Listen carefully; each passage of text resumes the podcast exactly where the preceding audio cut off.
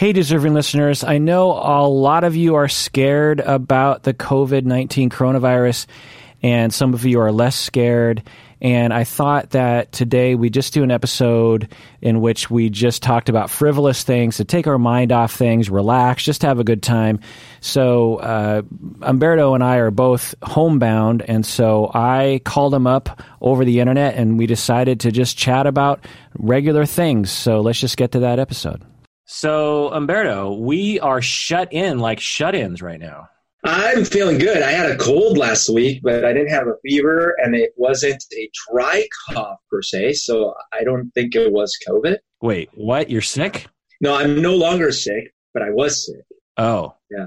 And, I mean, I wouldn't have known if it was COVID because I couldn't have gotten a test, so we'll never know. Wow. So normally you come into the studio, we record the episode, so this is the only time we've ever done it in this format. It feels a little weird, but I don't want you to infect me, quite honestly. I didn't know you were sick. Um, I mean, I knew you were sick, but I didn't know you were sick. Um, and uh, I don't know. I feel like everyone's thinking about it. Uh, I did a whole episode about it a couple of days ago. So how you feeling? Like, it's a mix of things. Right now I'm feeling... Maybe it's silly, but I'm feeling a little optimistic. Well, wait, are you freaking out? Or I mean, health anxiety, hello. No, I, I think we talked about this last time. For some reason, all my health st- anxiety stuff is very inner, inwardly focused. It's rarely about like, like whenever it's been like H one N one or the flu is going around or Ebola came to the United, none, none of that has ever really affected me mentally. And I don't know why that is because like, you know, you would think, but usually all my, my health stuff is very body feeling focused, like, oh gosh, my, my stomach is hurting, or, or or maybe if someone is telling me that they have an illness, that might actually trigger me a bit. But for whatever reason, uh, these kinds of things don't. So so it wasn't really that, but what, what really started bothering me is towards the end of February when all of a sudden, like I live two blocks away from the Life Care Center. I'm not talking about three blocks away.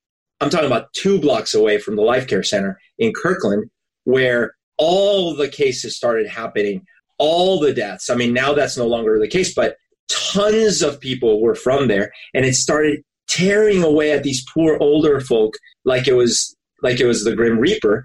And at that point, I thought, oh, okay, well, because I've seen so many movies, I'm thinking this is when the, the government descends on the town and the, the C D C and they quarantine E T and all these kinds of things. And instead, it was like crickets. And then when a few days went by and I'm not seeing any action, there's still no tests, then I started worrying for real. I was like, okay, what the heck is going on? And then all the news started coming out that we were totally unprepared test-wise, that we just, I don't know, I don't know what the heck happened, but for whatever reason, we are sitting here while, while Italy's testing one thousand people per million, we're testing like twenty-six per million. And this is like weeks after the thing really broke. Um, so I've been holed up uh, for two weeks. I've only... Like, I actually, I haven't left the house other than going outside to my yard and stuff like that for ten days, I think. I'm worried about my parents. I'm worried about my grandparents. I saw you fighting with people on Facebook. Yeah, so that that has been going on for two, two months, it, and it's mutated. It started off with, oh, you know, it's uh, if you're worried about this, just get the flu shot. Okay. And then it, it migrated to, it's just China. It's just China. And then it was, uh, there's all these variants of it, like, okay, well, maybe it's this, but really, you know, we don't need to do anything. And uh, yeah, I've been social justice, justice or COVID justice warrioring it here or there. After the health anxiety episode, do you feel generally more or less or the same health anxiety outside of COVID? Oh, no. I actually think it helped me because... Um, We talked about a lot of things and a lot of coping mechanisms and things. I've been doing a lot of self-work. Well, so today I thought, since it's sort of a weird moment in our society, we're all locked up in our houses. You can't come over here to uh, record the podcast. So I just thought we would kind of address all these old emails that people have been sending, oh, sending yeah. in. Um, and questions and whatnot. What do you say, Berto? Let's do it. This is the Psychology in Seattle podcast. I'm your host, Doctor Kirk Honda. I'm a therapist and a professor. And my name is Umberto Castaneda, and I sell bulk masks. So patron Faye wrote in, and she says, this is a while back, a few weeks ago, she says, Happy International Women's Day. I thought I would ask you and Umberto, who are your favorite women? And she spelled favorite with a U, which is crazy, but that's what she did. And she wants to know who are your, who are your favorite women, Umberto, in history, fictional characters, musicians, in real life. For her, her favorite women are Katherine Johnson, Cameron Howe, Detective Karen Duvall, P J Harvey, Nina Simone, and her sister. Is is Detective Karen Duvall the woman from Unbelievable? Is is that what that's from? Oh, is that what? I don't know. I'm going to Google that. I don't know the names. Karen Duvall. Da, da, da. Yeah, she's the Unbelievable uh-huh. for, for the T V show Unbelievable. So, Berto, who are your favorite women to celebrate right. International Women's Day? Let's do it. Okay, so in history, I'd say Doctor Is she a doctor? She's not a doctor. Lady uh, Ada, Ada Lovelace. Okay. Uh, inventor. She was a, a brilliant woman. She uh, she was one of the pioneers of the field of computing before there were computers. And one of the most famous languages was named after her, uh, Ada or Ada. I don't know how you pronounce it, actually. And uh, she was, yeah, total pioneer. The other one, I can't actually remember her name. This is part of the sadness of this. But you must know the story about how she was working on uh, on discovering D N A right alongside with Watson and Crick, and she should have actually been awarded the Nobel Prize. And uh, she her story is is amazing, uh, but I can't remember her name because they freaking wrote her off from history. Rosalind Franklin. Yeah, that's it. That's it. Fictional characters for me, I've always been I've always been a huge Wonder Woman fan. I used to love the eighties Wonder Woman show. Um, I I liked the idea that she was, you know, sort of part of the Greek pantheon and eighties wasn't it? Wasn't it the seventies? Oh, in Colombia it was in the eighties. You know, yeah. I'm sure. Yeah, it was probably filmed in the seventies, but in Colombia they showed it on T V in the eighties. And you know, the thing is, I was always confused as a kid because they called them Amazon warriors. And I, in my mind, thought, because, you know, I lived in Colombia, so I'm like, wait, they're from the Amazon River?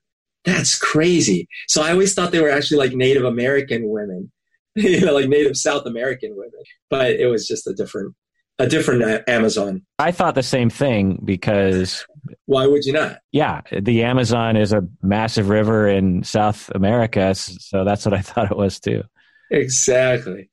Uh, musicians, oh man, so many. Uh, Blondie. Always admired Gloria Estefan. You know, she she like broke through when there was almost no Hispanic, you know, acts like that. Um, I love, I love Madonna. I really did. I, I mean, I no longer really follow her or whatever. I have no idea what she's up to. But back in when she when she was big, man, her music was great and she was great and she was an iconoclast. She was just like defining fashion left and right, scandalizing the world left and right. Um, Janis Joplin, um, just what a crazy performer. And like, just that voice, man. Ugh. But who's your favorite female musician? Favorite, favorite? Because of my childhood connection to it, I have to go Karen Carpenter. Okay. What about in real life? Favorite women in real life? Yeah, that's a little tough. Uh, it just shows how, uh, Ginsburg. Okay. She's a fighter. Oh, okay. Another one I wanted to say that was fictional was Ellie in Contact. Okay. All right. So mine, uh, in history, we got Karen Horney, who is a... So my, I'll give all the runners up. So we got Karen Horney, who is a psychodynamic, psychoanalytic theorist, and a lot of her writing is... I could. It really resonates with me, and I, I've read her books from the forties, fifties, sixties. Also, Eleanor Roosevelt in history. I, everything I remember hearing about her in history, I very much respected. Billie Jean King. I didn't know much about her. I grew up knowing her name as a as a tennis player, but when I saw that movie that came out a few years ago, it gave me a new perspective on her life and, and respect for her. Uh, Gloria Steinem. Uh, I, I very much respect her. I, I don't follow her in recent years, but uh, a lot of the work that she did in the seventies and eighties, I, I find to just be amazing. Uh, it really changed our society. And I also have Ruth Bader Ginsburg on my list. I, how can you not have her on yeah. the list? Uh, but my very favorite figure in history who is a woman is Virginia Satir. Many of you listeners know that I talk about her often. She was a pioneer family therapist. And, you know, there's a lot of different therapists that had theories, and they had, would have videos about them uh, demonstrating their version of therapy. And Virginia Satir was the only one, or uh, there's only a few, like Carl Rogers is another one, who I, when I'm a therapist and I'm doing my therapy, I try to be like Virginia Satir. Um, mm. and, uh, whereas like Murray Bowen, he didn't really inspire me. Susan Johnson doesn't really inspire me. I mean, I, I like them, but they're not, the way they are as a human being, the way they are as a therapist doesn't really inspire me. Virginia Satir is, is very inspirational. She's actually quite wacky as a therapist.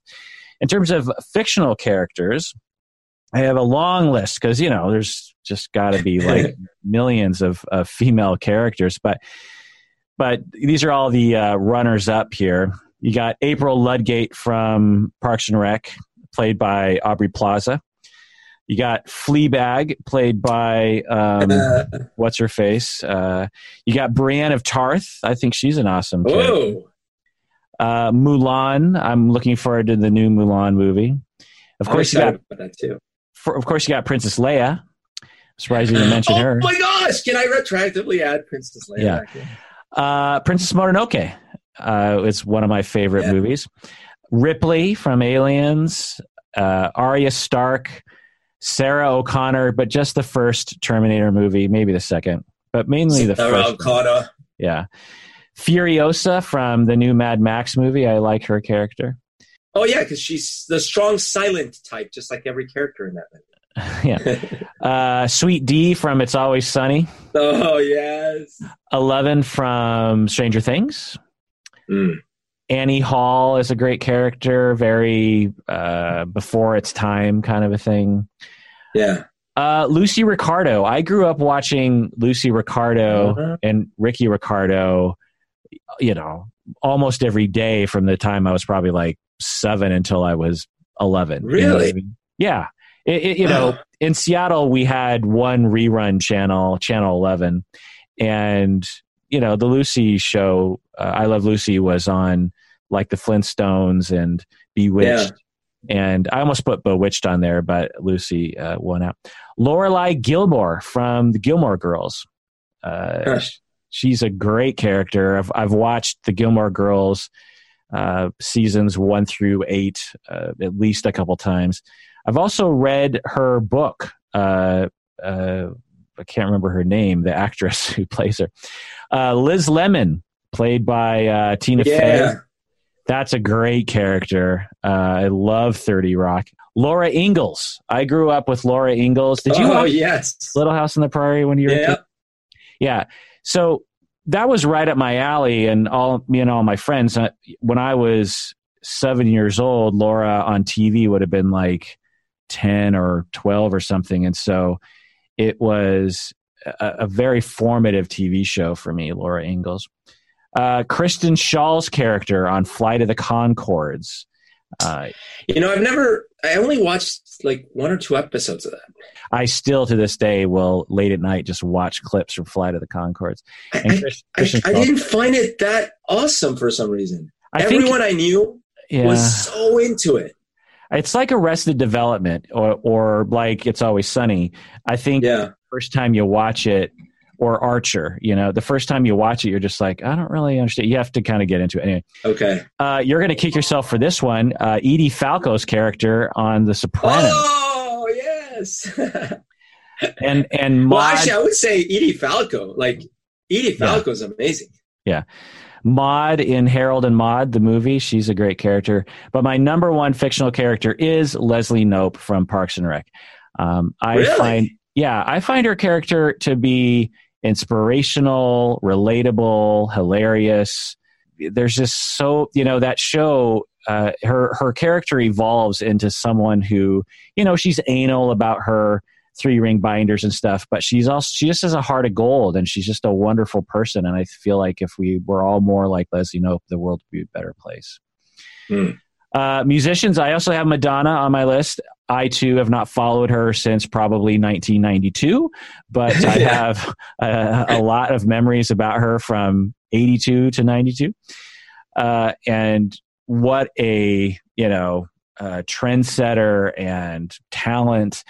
I remember uh, when I, in the eighties, I'd be, I was in choir and uh, vocal jazz, this kind of thing. And I remember our teacher just totally hacking on Madonna's singing. Really? Yeah. She's like, yeah, her singing, she sings all wrong because, you know, old people, you're just going to hack on young people.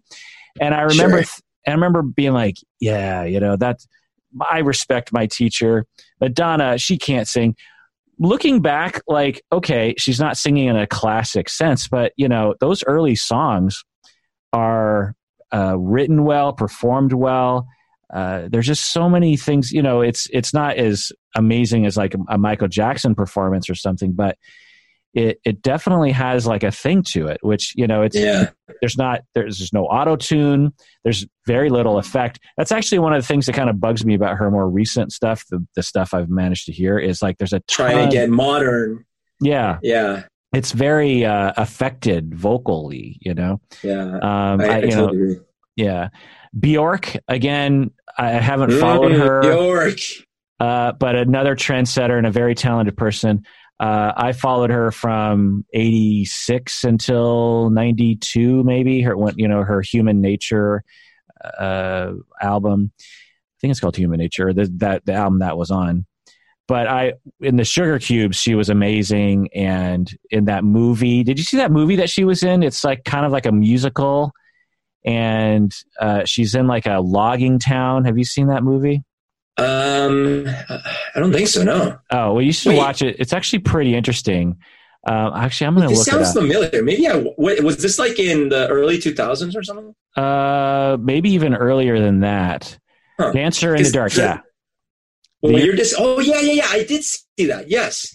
Yeah. Th- that's so funny. Like, it seems like, uh, when you first mentioned it, I'm like, no, but then as you're describing it, I'm like, did I dream this? yeah. I, I definitely saw it, but I don't remember much of it. Yeah, uh, director, writer La- Lars van Trier, Trier, Trier. I'm not sure. Yeah. Oh, he's from Denmark.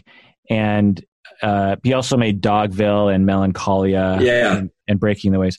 But it's it's a really it's a really great movie. Um, and uh, I thought she did a fantastic job with that. And she, she sings songs in it, that kind of thing. Also, Nina Pearson of the Cardigans. You know I love the Cardigans. Olivia, yes. New- Olivia Newton-John um, is... Uh, you know, someone I grew up with, and I just find her to be a fantastic performer and singer. Of course, Ella Fitzgerald, uh, Fiona Apple, I, I like a lot. Uh, the first couple albums, Stevie Nicks, and Santa Gold are all like wonderful female musicians. But my number one female musician is First Aid Kit. I think everyone understands that. I've talked about them before. Joanna Soderberg and Clara Soderberg. They, when they sing, it just makes me want to cry. It's it's the most beautiful sound I've ever heard. It's just amazing. Um, in real life, I would put Oprah Winfrey. I mean, you got to put her on the yeah. list. She's amazing. Greta Thunberg, you got to put her on the list. Oh, true, true, true. Um, Anne Druyan, Druyan, you mentioned Carl Sagan, his wife, and they collaborated on Cosmos together and a lot of other things. And she's still, to this day, uh, she just published a book, I think, that is um, inspirational in a lot of ways. She, she's amazing. Uh, Megan uh, Rapinoe, or Rapinoe, I keep forgetting how to pronounce her name. She's the soccer player, World Cup uh, woman from Seattle. And uh, and I have a connection to her that I won't mention. Uh, Aidy Bryant on Saturday Night Live. Uh, she, I just find her to be hilarious. I stay up late at night and watch Saturday Night Live videos, and Aidy Bryant I find to be just hilarious. And connected to her, Lindy West, a local hero, Lindy West, uh, feminist and fat acceptance movement uh, person, uh, writer of Shrill and the T V show. But the person I got to say, you know, in real life is my mom, of course. She is the best. I mean, my mom, you know my mom. She is, yeah. she's vibrant. She's thoughtful. She's, uh, you know, caring. She's um, alive. Uh, a, a lot of my, uh, I don't know, things that I do in my life, like the podcast, you could even say, this effort to just do stuff and not just sit and watch T V, it comes yeah. from my mom. She is enthusiastic. She doesn't, she's not afraid to walk up to people and, and just compliment them on their outfit. Uh, she, you know, doesn't have a snarky bone in her body. She's just, she's no, just, no, no, just a wonderful person. Uh, Patron Faye also asks, favorite things about women, favorite things about women. Berto, what do you think? I love women's legs. I also love ponytails, and I love accents. I mean, especially British accents. um, but then there, there's, because there is this maternal aspect to it. Um, I, I love that as well. I love the maternal kind of care that you can feel from a woman, especially if it's your mom. And that, there's that sort of sense of maybe, maybe it's a set of instincts that kick in. I just love seeing when, when you see like women around babies, it's like, I don't know, like some switches go on. It's like, oh, we are the protectors, the, the enablers of babies, um, which is fantastic. I love that they can give birth. That's miraculous. And uh, I love that they can suffer through the pain of giving birth, which is crazy. Um, and I really love it when I see uh, like a, you know, an engineer or a mathematician uh, who's a strong woman, you know, like, like there's a channel I love on YouTube called um, uh, sixty Symbols. And they've had a few sub channels come out of that. And one of them is a math channel. And there's this one gal who does these presentations. And I'm just, I'm always just like amazed because she is such a good educator and she just presents these complicated math subjects um, so well and just amazing. Well, we finally found a YouTube channel that both of us watch. That's it's Numberphile, and I know yes, her. And there's yeah. Numberphile too. yeah. Okay. So for me, favorite favorite things about women. It's hard to say because, as people know, you know, personality is essentially the same across genders. So, you know, what are we talking about when we say uh, that there's something um, distinctive about women? I, too, appreciate the fact that they can give birth to life. That's a pretty big distinction between men and women um, in terms of depending on how you define gender and that kind of thing. But uh, without that, right, none of us would be here. It's pretty amazing. I mean, it's not just like functionally interesting, but it's also just incredible when you think about it, just this life that builds up in someone and um, all that kind of thing. You know, it's just it's pretty amazing. Also, I would say that women are socialized to be freer to emote things, which is great.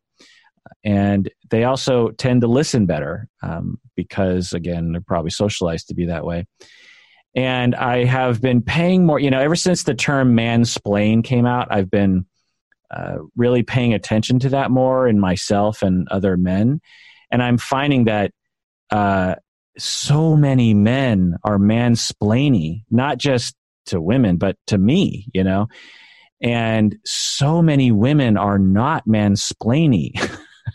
Certainly some women can be mansplaining or women-splaining or something for sure. I mean, it's not like you don't have narcissistic over talking women, but there's just so many times when, because when I've just started to take note of like when a, you know, we run into a situation like, oh, you know, that clock on the wall isn't working. And like men, because we've been socialized to be useful in this way, like men will just start spouting up.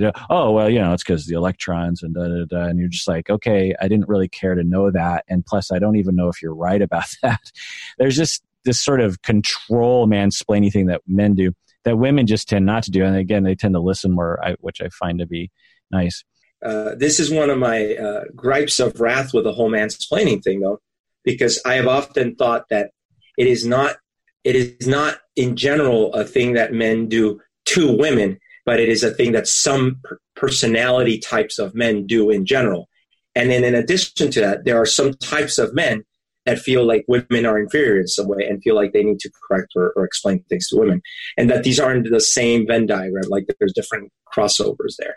Because, as an example, uh, I know, as you just were saying, I know many men in, in my life that absolutely mansplain constantly to me and to everyone I know around them at all times.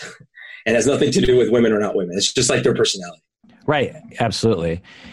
But men are socialized to find self-worth in mansplaining, in being knowledgeable and being helpful technically, so to speak. And it's not like women don't do it as well. I'm just saying that I've been paying particular close attention, and maybe it's just men around me or something, but there's just a lot of mansplaining that I hear. And I, and I, and it, every time it happens, I'm like, oh God, that's what women are talking about. And it's so aggravating. It's just, it just instantly, you know, drains the energy from my body. And I'm just like, God, I got to sit here for three minutes listening to this fucking bullshit, you know? Now, women will do that too. I can ident- I can quickly identify a handful of women who do that as well, but men are just more likely to do it. So that's what I appreciate about women, is the absence of that kind of stuff. Also, they tend to be more progressive politically on average, which I appreciate. Uh, I don't know why that is. We could sociologically make some guesses. Um, but Uh, the last thing I'll say is I've noticed, so, you know, with all this uh, quarantine time, I've been teaching over Zoom, which is like Skype, if you don't know what Zoom is. I've been doing therapy over Zoom. I've been doing supervision over Zoom. We're doing this uh, podcast over Zoom. And the thing that I'm noticing, and Berto, you just did it, but not for that reason, is people... Uh, men will mute their video on Zoom, whereas women do not mute their video on Zoom, on average. Um, and I'm one of those men who actually, I'm one of those men who actually mute their video. Like, um, now I don't know what that is exactly, but uh, like I'll be in a meeting at the university with like fifteen different people, and of the men in the video meeting, about half of them will have their their uh, video turned off the entire meeting or part of the meeting. Whereas the women, they don't do that. You know, they're just more, at least the women in my circle anyway, they're just more like um, uh, polite, I guess.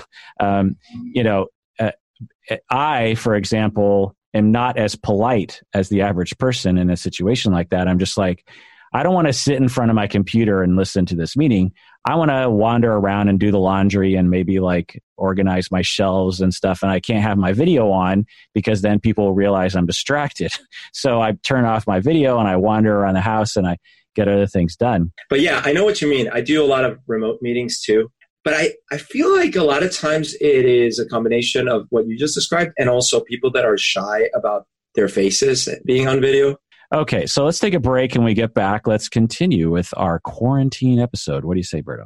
Let's do it.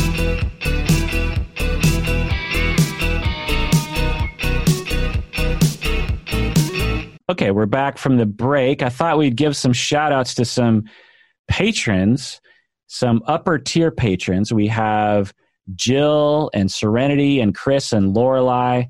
I know all those people. We got Sally and Erica and Laurie, whom we met at our last anniversary show.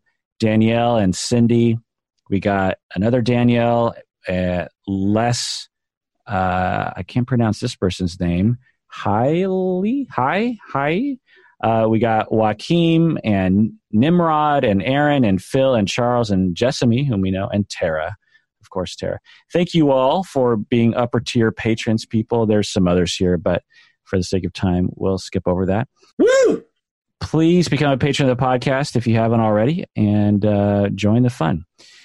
Okay, next question. Dory from Munich asks, yes or no, Berto, the key point in the relationship is not the first kiss, but the first fart. I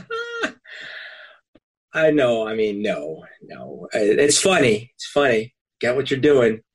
No.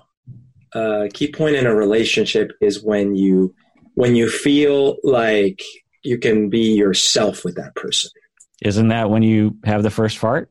No, no, that's, that's just, that could be, that could be many other things. I mean, like where you can sit next to them in silence if it need be, and uh, not feel like you have to sit in a certain direction or uh, say something specific or, or have your, remember to check your hair for a second, or, or, oh, was this the sweater I should have been wearing? Or when you can feel like, okay, I'm fine. I think that moment is a significant step in your relationship. Okay. Uh, Gian Luzzi from Switzerland writes in and says, I will get married to my girlfriend this summer, and we are having a discussion about our last name. My Swiss-German last name is somewhat unfortunate. It's Looser, which some people often make fun of it by pronouncing it as loser. I was sometimes teased about it as a teenager, but not too much. It hasn't really been a problem for me since it's a rather common last name in eastern part of Switzerland. I have a strong identification with my last name, and for me, it is connected to a large family heritage. My girlfriend, on the other hand, is not so much connected to her father-given last name and is willing to take on my last name. So no problem, right? Well, the problem is that sometimes we worry about our children being mocked for their last name being Looser. It's fine where we live, but what about them living abroad in an English-speaking country? Should I abandon my last name just because maybe someday some idiots are going to make fun of, of my son about it? Shouldn't I be confident that by raising him in the right way and giving him a good sense of self that he will stand above it? I sometimes think that this might be similar to people from other cultures whose children might get bullied or made fun of for their attributes like religious symbols, clothing, hairstyles, and names. They shouldn't be forced to abandon meaningful elements of their identity just to fit in, but they do get made fun of sometimes, and it can be painful to children. End of email. Berto, what do you think? Yeah, that's a great question. So many people have to deal with these kinds of things growing up. Uh, my take on it is definitely, uh, you know, a name is, is just a name, and it is a name. In other words, it's important and not important at the same time.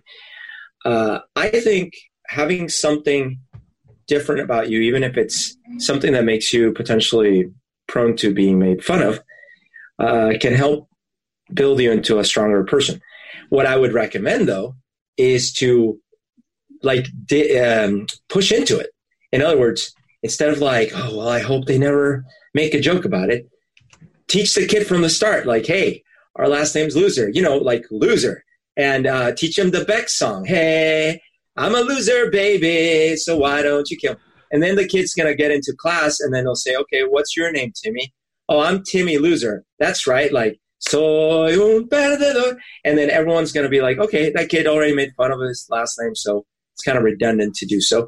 Um, and if you just don't wear a chip on your shoulder about it, it's you can actually turn it into a thing. As an example, uh, when I was moving to this country when I was fifteen, uh, I would introduce myself in, in classes, and Umberto Castaneda, and I'm from Colombia. Inevitably, there were the the uh, ignoramuses who would say like, oh, is your uncle Pablo Escobar? And, you know, I had a, a path in front of me. I could have been like, shut up, man. That's not funny. And unfortunately, if I had done that, then I would have really been teased about these kinds of things. Uh, instead, what I would do is be like, oh, yeah, that's right, man. So you better watch out, or something along those lines. And essentially, there wasn't much direction for them to take the joke after that, because it's like, yeah, I've acknowledged that it's obviously not real. What else do you want? Um, it doesn't always work in all cases, but I found for me, It it led to just sort of like it being an initial thing, and then it, it just like didn't become a, a an ongoing issue. Um, but you know, that's my that's my thinking. Yeah, that's a very Umberto answer, and I agree with everything you're saying. Yeah. Uh, my answer to you, uh, Gian Lucy from Switzerland, is, you know, I don't know the right answer. I would certainly applaud you if you kept your name, because screw the bullies. I mean, what's wrong with them? I grew up as the only person of color in my community, and I'm glad I went through that. It built character, you know, if like what Umberto was saying, it's like you you just work it into your life. Uh, a boy named Sue, the the the father named his kid Sue to build characters, to make him tough. Um, I had a name, Honda, which is a, a very straight, to this day, I will get jokes about that. And it's just amazing that someone thinks like they're the first person to make a joke about my last name. I mean, um, although I do give points to people for saying, oh, like the lawnmower, because, you know, Honda does make a lawnmower. And I'll be like, okay, that's kind of a meta joke, but I've heard that one a million times too. But, um, you know, for me, uh, growing up uh, different with a different last name and being the only non-white person in my community, it gave me more empathy for oppressed groups. It also, I think, made me more skeptical about systems of power because I saw the white power structure and I was outside of it, and it, it sort of helped. So, you know, growing up with a name like Loser, you might uh, grow up with like this sense of like, oh, there's people who are made fun of for literally no reason. And how am I making fun of people for those identities? And I'm going to rise above that. Um, but having said all that, people have been changing their names for centuries. I mean, if we went f- as far back with all of our last names, uh, like I do a lot of genealogy. And when um, I look back, just even like three generations, four generations, the last names are different. Uh, they were spelled different. They were pronounced different. Uh, for example, my Japanese heritage, uh, the peasants that I came from, they didn't even have last names. So my last name of, of Honda, or Honda, as we pronounce it, um, you know, it's probably only like one hundred thirty, one hundred fifty years old or something. So it doesn't really, it goes back, but it doesn't go back to the beginning of time. On my other side of my family, uh, the names also kind of morph over time. Anyway, the point is, is that people change their name. My Japanese ancestors, when they came over to the United States, they adopted Anglo names one hundred fifty years ago, like Joseph or Henry or these kinds of things. And, you know, it just makes it easier sometimes. You know, there's there's nothing wrong with that. Um, and there's no judgment.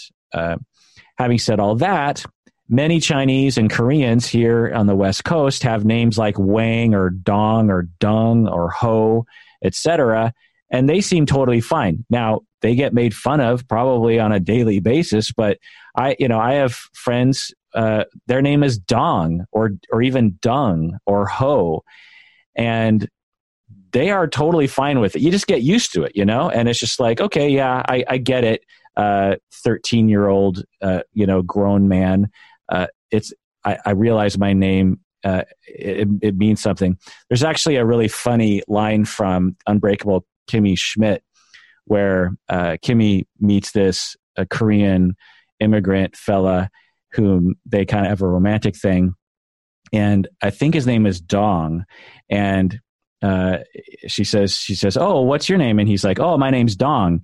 And and then Dong says, oh, uh, what's your name? And and she says, oh, my name's Kimmy. And then he starts to giggle. And she's like, why are you giggling? And he says, well, I'm sorry, but your name means penis in my in my language. And so, uh, you know, uh, there, there's there's certainly a lot of people who struggle with this, but, you know, they get by. That's certainly a far cry from a last name of Looser in another country where people are used to that name. Uh, so, you know, but like I said, if you change the name, you know, no judgment from me. Uh, certainly, uh, I could see some justification about that. It's not like your kid is going to be a worse person if you do change the name. You know what I mean? Uh, mm-hmm. But, you know, I respect what you're saying in that you're like, look, you know, I have a lot of family connection and, and ancestry. To, I, it's, I'm connected to this name. It's a large family heritage. Um, and that's, you know, it's, that's a big reason. I, th- I think I think that's a big reason to uh, hold on to it. Next question here. So I was wandering around, Berto. Uh, yeah. And it just popped in my head of like, I'm always complaining about movies where the the lead character, action movies, where the lead character is not actually vulnerable, you know, like um, the Fast and Furious movies. You know, it's pretty classic.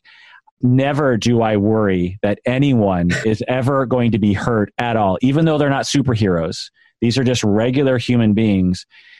They... I never worry that they're going to get hurt. I never worry. I don't even worry that they're going to get injured. Do you know what I mean? Let alone, let alone die. And so when I'm watching the movies, I ha- there's no stake. There's no, I don't have any kind of anxiety. And so I'm just watching a cartoon of uh, that, that essentially just highlights some C G I cartoonists and their ability to, to paint things that look realistic. Uh, I'm not watching a story. I'm not invested in the story like the way that I might care about John McClane in uh, in Die Hard. In that movie, especially the first time I saw it in the eighties, I'm like, my God, that guy, you know, I'm I'm worried about him. And it makes the stories just so much more interesting, so much more compelling, so much more emotional, so much more real feeling. And so I thought, I want to talk with my friend Umberto and go over uh, good and bad uh, characters, you know, fictional characters in movies and T V shows that exemplify this dichotomy between actually vulnerable heroes that make the sh- the movie and the story awesome versus not actually vulnerable heroes. Because the you know, it's to me, it's not just a mistake in the writing and directing and acting. To me, it's an adolescent approach to writing a story. When you're thirteen, all you want to do is, if you know, with if you identify with the protagonist, you want to be invincible. You want to be, you know, a god. You want to be James Bond. You want to be the guy who gets the babe and can't do anything wrong, always makes the shot, uh, never really gets injured, and and and dresses in a Uh, a tuxedo the entire time. Like, that's the fantasy. But when you grow up, you realize that life is much more gray than that, and that, you know, we don't we we gain a certain amount of self-confidence. We don't need our characters to compensate for our lack of security in the world, and so we want life to just feel more real, you know. And yeah. uh, so these writers, like for Terminator and Fast and Furious, one, I think they're writing for a thirteen-year-old sort of mentality. Um, two, I think they come from a thirteen-year-old mentality. You know, they they just have a black and white way of of thinking about things, and they appeal to a black and white sort of way of. Now it's art, so you know, some very sophisticated. I there are podcasts I listen to where they're extremely sophisticated in their cultural uh, uh, criticism, and they like Fast and Furious, which I just do not understand. But so I'm not going to say this is right or wrong. I'm just saying, for me. And I think it's kind of common, sure. You know, these kinds of issues. I, but so Berto, can you think of any actually good vulnerable heroes and actually bad vulnerable, you know, uh, invulnerable, vulnerable good yeah. versus invulnerable bad heroes in movies and T V? Absolutely. Yeah. Yeah. Uh, okay. So first off, uh, Rocky in the original Rocky movie yeah. and the second Rocky movie was a good vulnerable hero. And then as the Rockies went on to three and four, he became a, a very much invulnerable hero. Now, granted, you would think on the surface, if you watch Rocky four especially, you'd think, well, I don't know, he gets his his friend dies from, what's his name, Ivan Drago, and then he gets hit pretty hard. But in reality, it's it's at that point, it's a cartoon, you know, like he's right. he he's not going to lose the match. Doesn't matter how many times he gets hit. Right. At no point in the story arc, like after that point where he's at his, his lowest, do you think he's going to lose? That's why right. Rocky, that's why Rocky one and Rocky two, particularly Rocky one really, because spoiler alert for a movie that's fifty years old, he doesn't win, you know, right. Rocky, the whole movie, which, which, uh, you know, Sylvester Stallone wrote, by the way, which is, a, and he also had a hand in Expendables and the, the later Rambo movies. Um, and similar to First Blood, actually, which I had on my list. First Blood, Rambo is vulnerable right. as hell and visceral, like a John McClane character. And then First Blood two or whatever, uh, John Rambo two, it, it's just like, you just know he's gonna he's gonna prevail. There's there's gonna be no problem, you know. Yeah. So. That's a good. That's a good thing, and so that's that's actually funny because in both of those series, the character in the early movie starts very vulnerable, and then it progresses to a invincible superhero. Right. And I think to, to comment on the sequelness of that, because I think that's actually a pattern, because Sicario did that as well. Sicario, yeah, right. The first one was awesome. And the, the main character played by, uh, what's her face? Um, she was very vulnerable. And then the second one, uh, they focus on the invulnerability aspects of the uh, characters. And I think what, uh, I think it, it's in line with like, well, why do they do uh, sequels to begin with? Because very few creative artists would want to do a sequel, you know, because it's like, well, we're just kind of rehashing old ground here. Well, the reason why you do it is because of money and you, you or fame or something other than artistic expression. And so not, you know, that's not always the case, but you know, it's, it's a motivating factor in a lot of, a lot of situations. And a lot of times they'll just take the name Sicario, like Sicario one was Denis Villeneuve, who did Arrival and all those other great movies. And he's like, no, I'm not going to do, I'm not going to do a sequel. You're going to have to, so the producers find some director hack, you know what I mean? And so in line with all that mentality, they're thinking, well, you know, what's the, what's the most awesome kind of kick-ass aspect of that last movie? Well, of course, it was when, you know, Rambo had that big gun and he was shooting shit up. You know, it's just this childish way of looking at it uh, that just misses the whole point. You know, Rocky One was awesome because he was vulnerable. Uh, First Blood was awesome because Rambo was vulnerable. Uh, I think even the Die Hard movies actually kind of did that too, right? John McClane was awesome because he was vulnerable. And then later on uh, in the installments, you you never worry about him. It's just this, this like silly, unrealistic version of that because it's in line with the purpose of the movie, which is a money grab. All right. My next one is actually similar. Indiana Jones. Yeah. Indiana Jones, right? Because in the first movie, I, I mean, we're all there with him. He's vulnerable, man. He's got tarantulas. He's afraid of snakes. His hat almost gets crushed. Like he's almost smashed by a ball. Like the whole time in that movie, you're just like, God, he's going to get killed. And uh, he fights this like beastly dude and the, uh, right by the plane. Everything is stressful. And then in the end, he doesn't even like, he's tied up at the climax. He's tied up. The only thing he can do is close his eyes, you know? And then he doesn't really even win. I mean, I guess, he wins as in the bad guys didn't get the thing, but he doesn't even get to keep the spoils and the riches. And no one really knows what he did anymore. And that's a vulnerable hero. Right. Then you get to freaking Indy four. And it's like, well, you know. Let's kind of walk ourselves through because I, I've reached, I've recently been YouTubing clips of The Last Crusade. And there's some really great chemistry between him and Sean Connery. Yeah, uh, totally. Last uh, Crusade was better than the second one. Right. Luke Skywalker in the first couple movies, you know? Yeah. Uh, actually, in all, all three of them, really.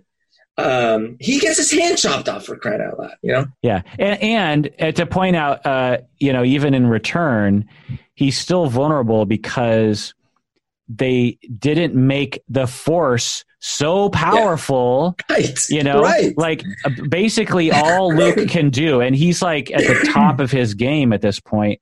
All he can do is like, he's pretty good with a sword. He can jump high. He can right. he can use the mind Excellent. trick on on on creatures that are susceptible to that, but he can't use it on Jabba.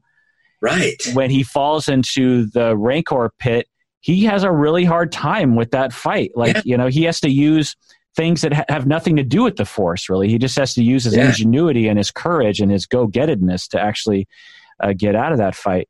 And then we skip to... You know, even the the, the prequels, uh, yeah. let alone episode nine, and it's just like right. so they're gods. They can they right. defy life.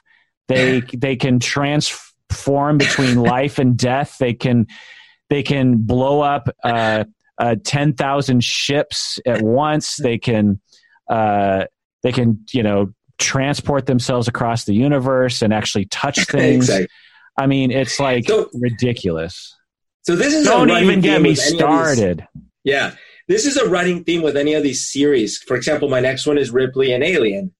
But as you go through the Alien series, same thing. And now all of a sudden, you don't even fear the aliens because you're taking them out by the dozen with the shotguns, you know. Um, but in that first one, I mean, we're right there with her, man. We're like, oh, God, what's going to happen? And yeah. that tense last bit of it, it's like, that's, ugh. Yeah, like, um, talk about vulnerable, right? Like, Alien, those characters are vulnerable. A similar movie is The Abyss, which is kind of similar oh, to, yeah. you know, you, you get, there's no mistake. These characters are regular humans with regular vulnerabilities. Yeah. Um I will say, though, Prometheus, the main character, the woman, she was vulnerable like Ripley, you know, like when she's uh, in, right. yeah, yeah. she's in the surgery pod and, you know, blah, blah, blah. Yeah. Rick Grimes from uh, Walking Dead.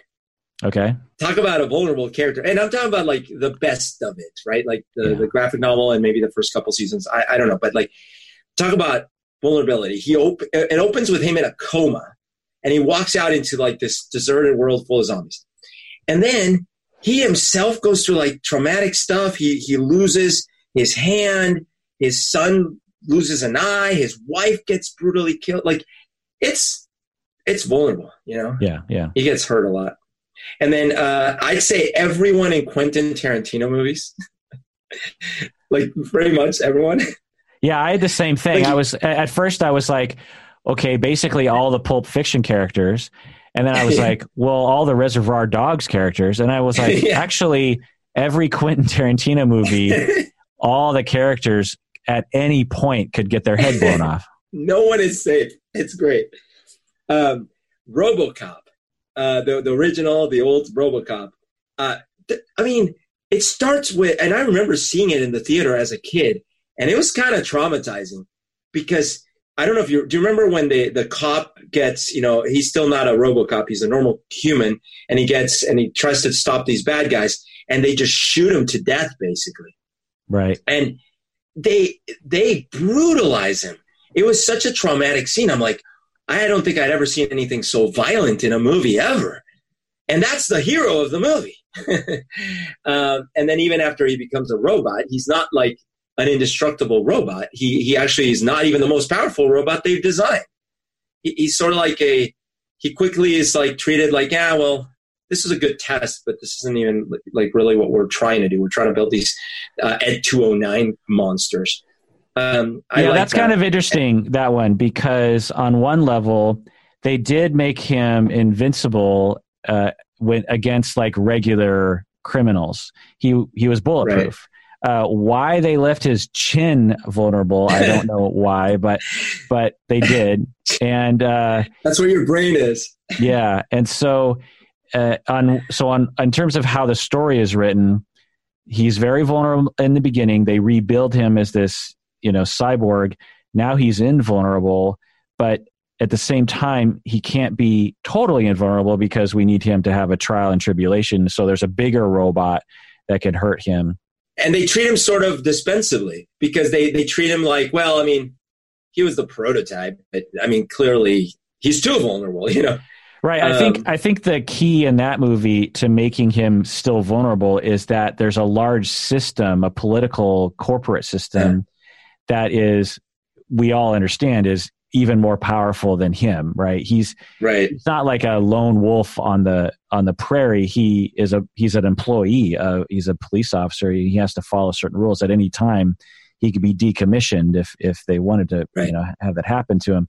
And so that's how they, they keep it. Uh, you know, that's good writing, I guess, is the point. The next one for me is really weird because it's actually, I don't like how they did it. I don't like the output of it. But as a kid, I loved the movie. Superman two. If you remember, they he decides to take away his powers to become human so he can marry Lois. That was two? Yeah. Superman oh, that's two. Right. And then Zod comes down and he's like, shit, I got to get my and powers back. Like, shit, wrong time to do this. But the thing is, it, in, there's this scene where when he's got his power stripped away, he gets into a bar fight. And he gets his ass completely kicked. Now, I was a little disappointed. I'm like, well, really? He can't even put up a fight? Like, he's that bad of a fighter? So it, made, it like kind of diminished Superman a little bit because it's like, oh, it really is just the powers. And I didn't like that. But but that made sense to me. It did make the character feel vulnerable. Right. But it did make sense to me back in the day because if you are infinitely strong, essentially, you don't have to be a proficient fighter. You just have to That's be right. like precise, I suppose. Yeah. So yeah. it makes total sense. You know, it, uh, yeah, to me, it made total sense. I remember. I forgot yeah. about that one. Yeah. The last two I'll list are uh, Teen Wolf. Did you ever watch Teen Wolf with Mar- uh, with uh, uh, Michael J. Fox? Michael J. Fox. I just recently we rewatched it. Yes. Okay. So it's a, I mean, it's a it's a terrible movie. I I know. I, I had very fond memories of that movie as a kid, but but the thing is that the, the main character is this teenager going through puberty. That's the theme. And it's all about his insecurities and about his body changing and about like those awkward conversations with your parents and, and about like falling in love and feeling really awkward. It's, it's a great coming of age movie in that sense. And and I the guess. Character's totally vulnerable, even though he's a wolf. I mean, have you watched that movie recently?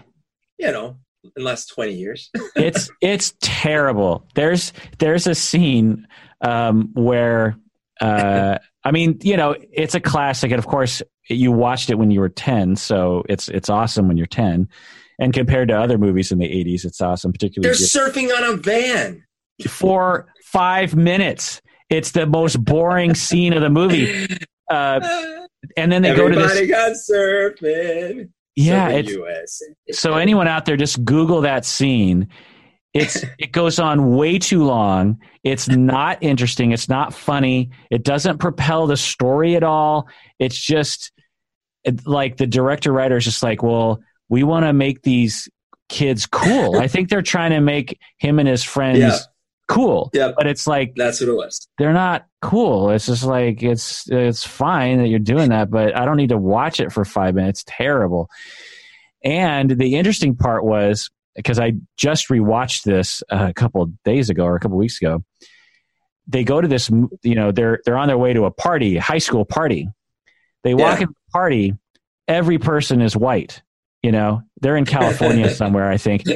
And now that happened back then and still yeah. does, but you would not see that in a Hollywood movie today. You wouldn't even see right. three friends that were white, you know, let alone the entire party of like one hundred fifty yeah. people. Anyway, do you have any more? The last, yeah, the last one is Marty McFly from Back to the Future. Um, again, this is same actor. Uh, this is someone who is not only vulnerable because you know he's a teenager and he's and it, and the doctor's the crazy one and he's just trying to keep up, but he starts disappearing halfway through the movie. Like he starts disappearing, and there are so many great moments in that movie where they really set it up where you're like, well. Oh, well, now they can't do it. Like, their plan is totally bust now. Like, what are they going to do? Even to the last second with the clock tower when it's like, okay, finally, they untangle the thing and he goes to plug it in and, like, and it doesn't plug in. And and then he finally gets it and then we finally does it, but it unplugs from the other side. I mean, it's just so stressful. And the, the whole thing makes you feel super vulnerable. Um, so I think that character is a great example of someone that you absolutely don't feel like he's got it in the bag, even though they make him cool. He's skateboarding. He's all, you know, he's escaping from the bad guys. But uh, the plot makes it still feel like there's a lot to lose. Yeah, that's a great way of putting it, is the tension and worry you have overall, and then the release you have, even even rewatching it for like the fifteenth time that I did last time I watched it, I was I was tense, even though obviously yeah. I knew what happened. Um, okay, so my list: uh, John McClane, uh, Tom Hanks in Private Ryan, uh, Luke Skywalker, particularly in Five. Actually, he's extremely vulnerable in Five. Rogue One, all the characters, because spoiler alert, they all die. And they, they die kind of one by one at towards the end of the movie. Uh, First Blood with, with Rambo, and not the later movies. Predator with Arnold Schwarzenegger, one of the few Arnold, Arnold movies where I actually worried about his uh, his future. Yes, and that's a great. Sorry, that's a great one. First of all, one of my favorite movies. I can't believe I didn't remember that. Uh, and you're absolutely right. They start. They open with these badass elite special forces, crazy guys, right? And then less than halfway through the movie, you're really like, I don't think anyone's going to survive this. This might be one of those movies where no one lives. Right. Uh, Don Corleone, in Godfather One and Two. Uh, you know, he's in a hospital bed being carted around, and and uh, that's a gangster movie. And there are a lot of gangster movies where you never worry about the lead characters. Um, all the Sopranos characters, you know, that, a very good part of that show was like, they just made you feel like, real, at any point, like you could go. And you could go from a variety of ways. You could go by your enemies. You could go by your friends. You could go by cancer. You know, there's just various ways to die in that show. That, that's a really good point about that show in particular, is that because they, they could have given you the same feeling if they were doing mob hits every episode or every other episode. And you you would still get that feeling of like, man, anyone could get. But they weren't just doing that. They were doing random stuff like life is. And so you really got that sense of that it was realistic in that sense. They they already live in a dangerous profession. Many of the characters are up in years anyways. And things can go south. Moms can die. People can get whacked. Other people can just have weird random accidents. Other people can go into witness protection, never be seen again. It, it, it really gave you that sense of foreboding for everyone. It's crazy. Yeah. I think three of the main characters died from cancer. uh, Jackie, and then uh, Johnny Sacks, and then his yeah. mom. His mom died of some some kind of, you know, regular it thing was... that one dies from. Um, and then uh, Game of Thrones uh, until season eight, of course. Uh, the first number of seasons. And I was, I was like, man, yeah. at any point. Now, I had read all the books before watching the T V show, so I sort of knew. But there were some characters where I was like, well, I don't really remember what happened to them. Um, Kyle Reese in Terminator One, the the main character, arguably, oh, yeah. in Terminator One. Like he he's just a regular guy, and he's and he's vulnerable, and he gets hurt, and he's just scrappy, and he's fighting this, you know, invulnerable Terminator robot thing. Um, Seven Samurai. All the Seven Samurai. If you haven't seen the movie, uh, which yeah. came out in the fifties, uh, most of the Seven Samurai die. Um, Unforgiven, which I, I love, is a beautiful movie. Uh, Kurt Russell in The Thing, just a classic vulnerable character. Uh, Bruce Willis in twelve Monkeys. Uh, let's see. Yeah. Uh, w- Watchmen, actually. The, the main characters in Watchmen movie. Uh, the the owl and the other, you know, sort and of Rorschach, yeah, yeah. These are just regular people who, if they catch a bullet, they die, and and you get that sense of that. Um, the Americans, the T V show, Frodo and Sam of Lord of the Rings. Now, this is kind of a tr- tricky one because on one hand, you're just like, well, there's a lot of Deus ex machina moments in this movie, the Eagles and all that kind of stuff, um, and. Tolkien liked to kind of kill people and then bring them back. I mean, he killed uh, Gandalf, brings him back. He kind of kills Pippin at some point, brings them back. Um, kind of kills Frodo, actually, and, and brings him back towards the end. Because um, there's this moment where, in the book anyway, where the, the mouth of Sauron comes out and shows that he has the mithril shirt of Frodo. They didn't really do this in the movie that much. And in the book, you're like, oh my God, they got Frodo and Sam. He's dead. But they just managed to get his armor. And so they're just trying to kind of scare uh, Aragorn and all those people. But anyway, so there's all these moments in the book where it's like, you think someone's dead, but they're really not dead. Um, but at the same time, the the story of Frodo and Sam is like the whole point why uh, Tolkien even chose hobbits for his main protagonists in, in all of his books is because... They're they're not only simple folk who aren't used to fighting and they read books and smoke pipe weed and uh, drink ale at the at the local bar. They're just regular folk. Not only that, but they're they're small. They're little, you know. Yeah. And even if they could fight, it wouldn't be that uh, amazing.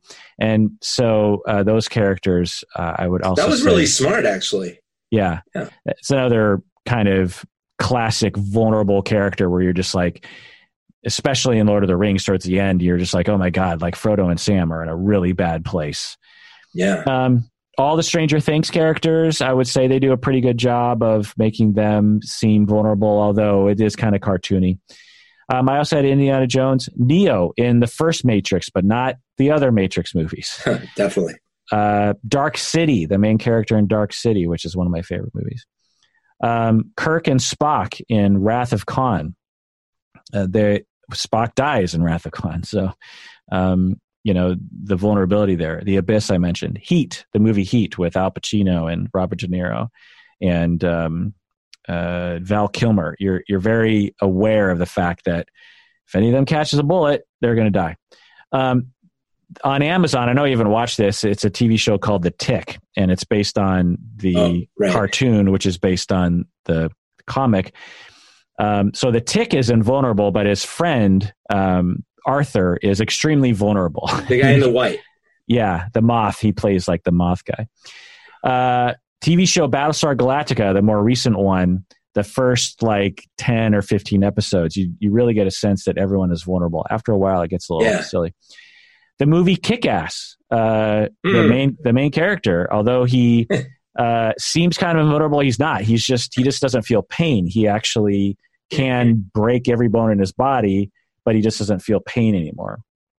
And uh, the Nicolas Cage character and the little girl, it's just like they're just regular people who are just really good at fighting, you know. Um, right. Alien, like you said, No Country for Old Men. The main character dies off screen. And uh, Woody Harrelson gets caught in the wrong place at the wrong time. He dies. The wife, we're supposed to believe she might. I mean, like everyone at any moment. I mean, that, you know, that evil guy is just like, uh, you know, no one is is spared. The Departed by Martin Scorsese. Uh, everyone, yes. Everyone's vulnerable there. Sicario, uh, the first Tron, Looper. I had a pretty good sense of the vulnerability of people.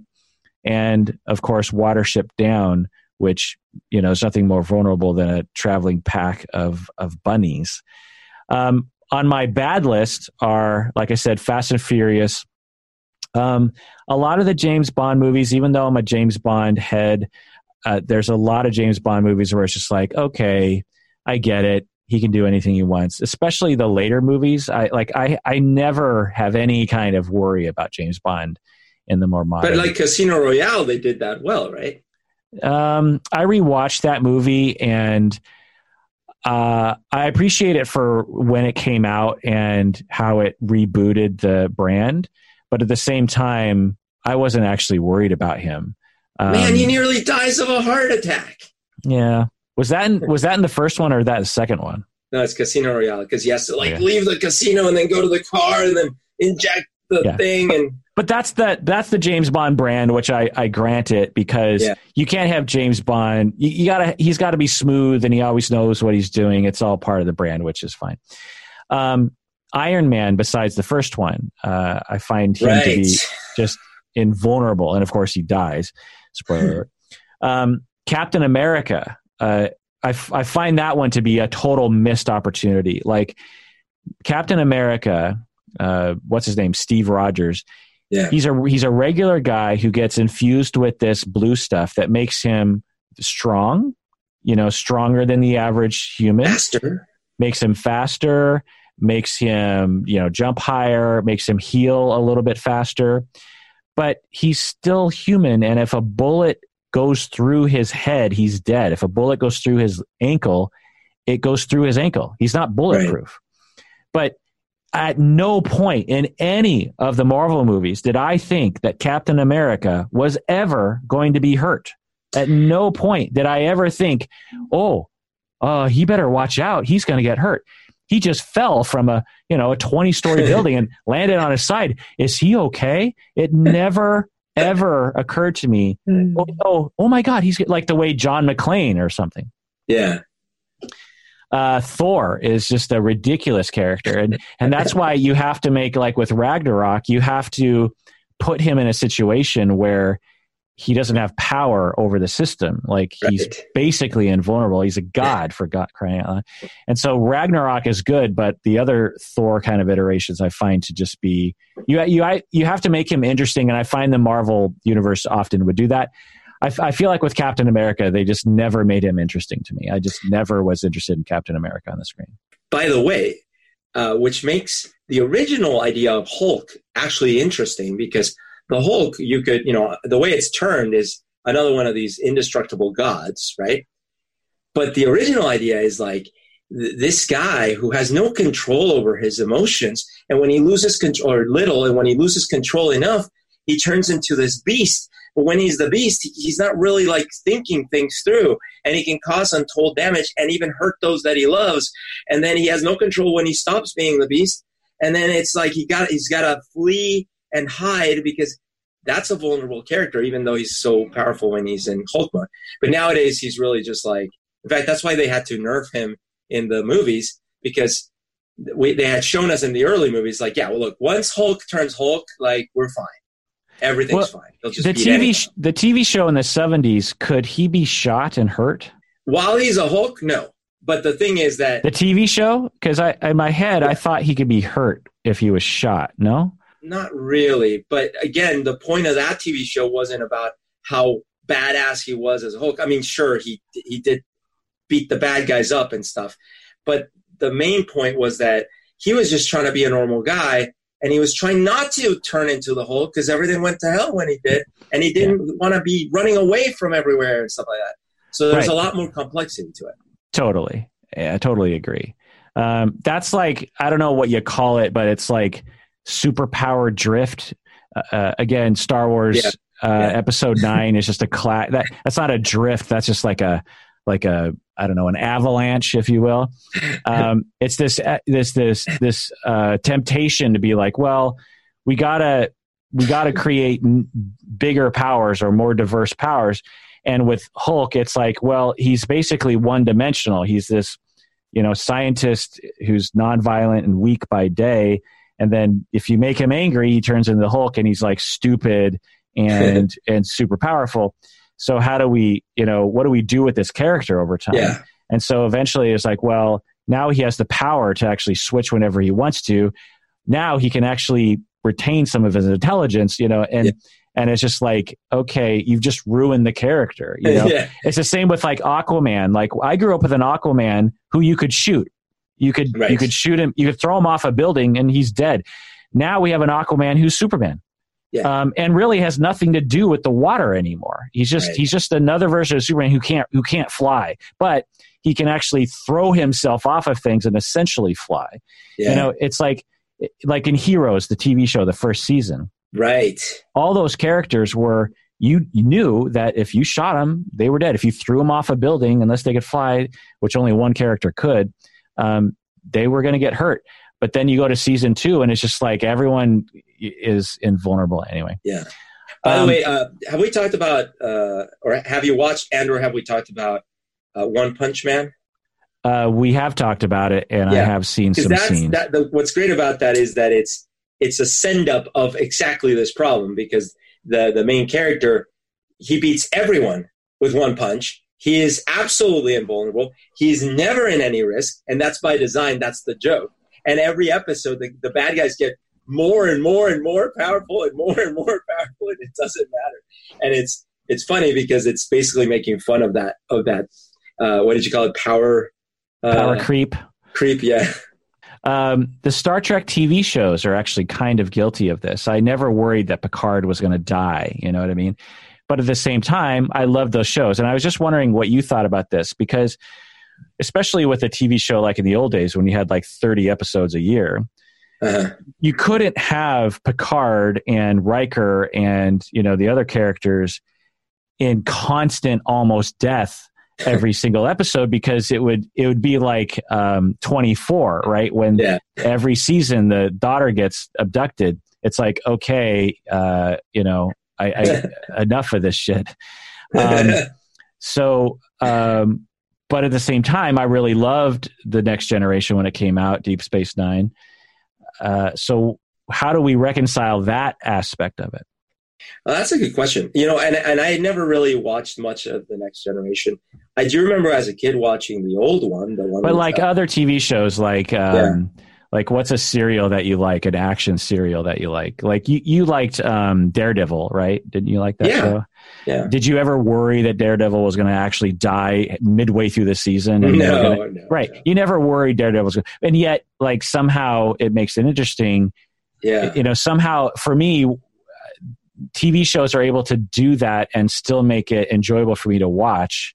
I mean, a classic right. example of this is Clone Wars with the, the cartoon that has Anakin and Obi-Wan. And this is between episodes two and three. Well, of course, I know Anakin and Obi-Wan are going to live because, you yeah. know, I know the future. Uh, R two and C three P O are in, are in the cartoon. The one character that you don't know about is like some of the side characters who are main characters like Ahsoka and some right. of the clones that we follow.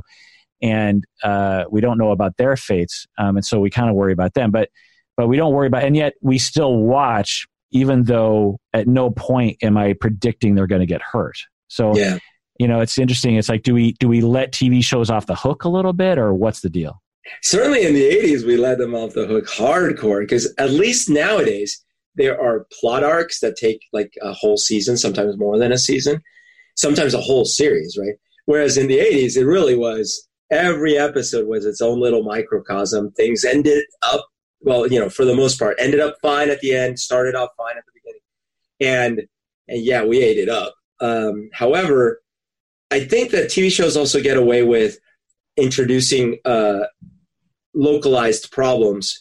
Uh, like, for example, in an episode of Star Trek, they might introduce us to um, a whole new planet with full of people that we've never seen before, and into their problem that they're having. And that's the problem they're trying to solve. And it's okay if we never see those people again in the other episodes. Whereas, like, if you're watching a movie or even a movie series, you sort of like expect a little more continuity, perhaps. Uh, maybe that's part of it, you know? Yeah, it's they create the... the character, so to speak, that we're worried about is like the the mission. Maybe the yes. mission. Maybe the mission won't work, um, which is interesting. Um, other uh, creations that I don't worry about the characters. Every John Woo movie with Chow Yun-Fat in it. I never thought that Chow Yun-Fat was going to get hurt. He's uh, he's a normal human, but he seems to be, you know, bulletproof and he can do everything. Um, at the same time, I really love John Woo movies. So it's interesting how some creators, you know, like the John Woo movies and the Expendables have the same uh, uh-huh. identifiers, which is I never worry that the characters are going to die. Right. They're just regular humans. They never miss with their gun. Bullets seem to completely avoid them. Uh, explosions uh, don't really harm them. If they are harmed, it doesn't really affect them uh, in the long run. And yet with John Woo, Woo movies I love and Expendables I don't like. And so it's like it must yeah. be a style thing, or I don't know what that is. It's like that well, special actually, something, you know? That's a great point because, for example, uh, a lot of Jackie Chan movies, part of the appeal is that is how perfect he's going to be. Because those choreographies, it's like – now, the character itself, depending on the movie, has flaws and maybe they seem a little vulnerable, like Drunken Master or something like that. But – But ultimately, really, what you're what you're there to do is to watch how perfectly that character ends up using the plates and then spinning them in one finger and then deflecting the elbow with the other one and then jumping to the window. And, come, and you actually love that sequence.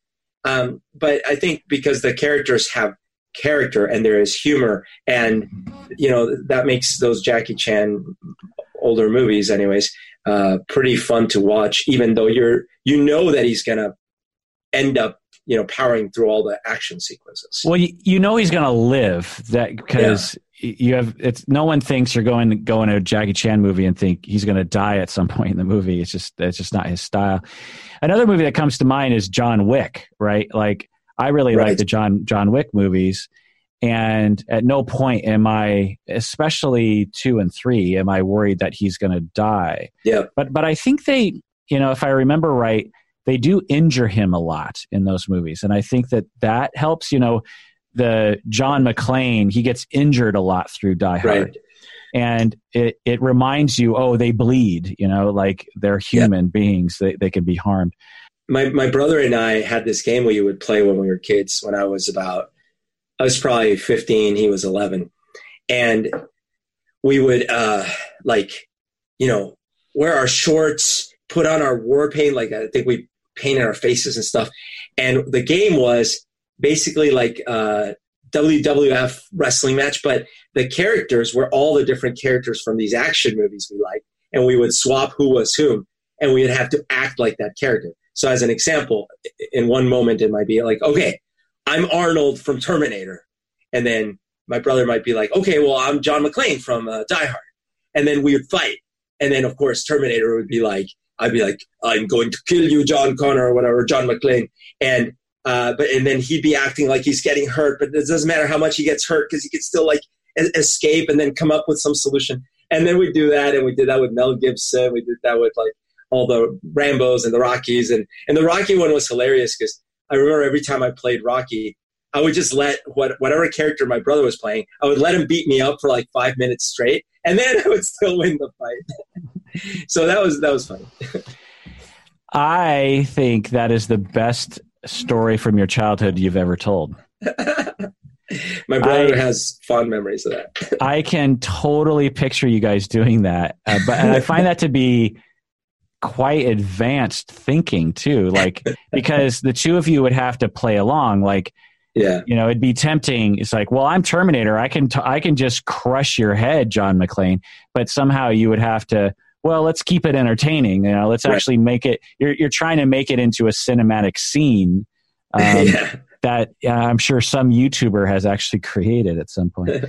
There was actually um, there's been those animated or claymation or, or one of them. It's no, it's animated.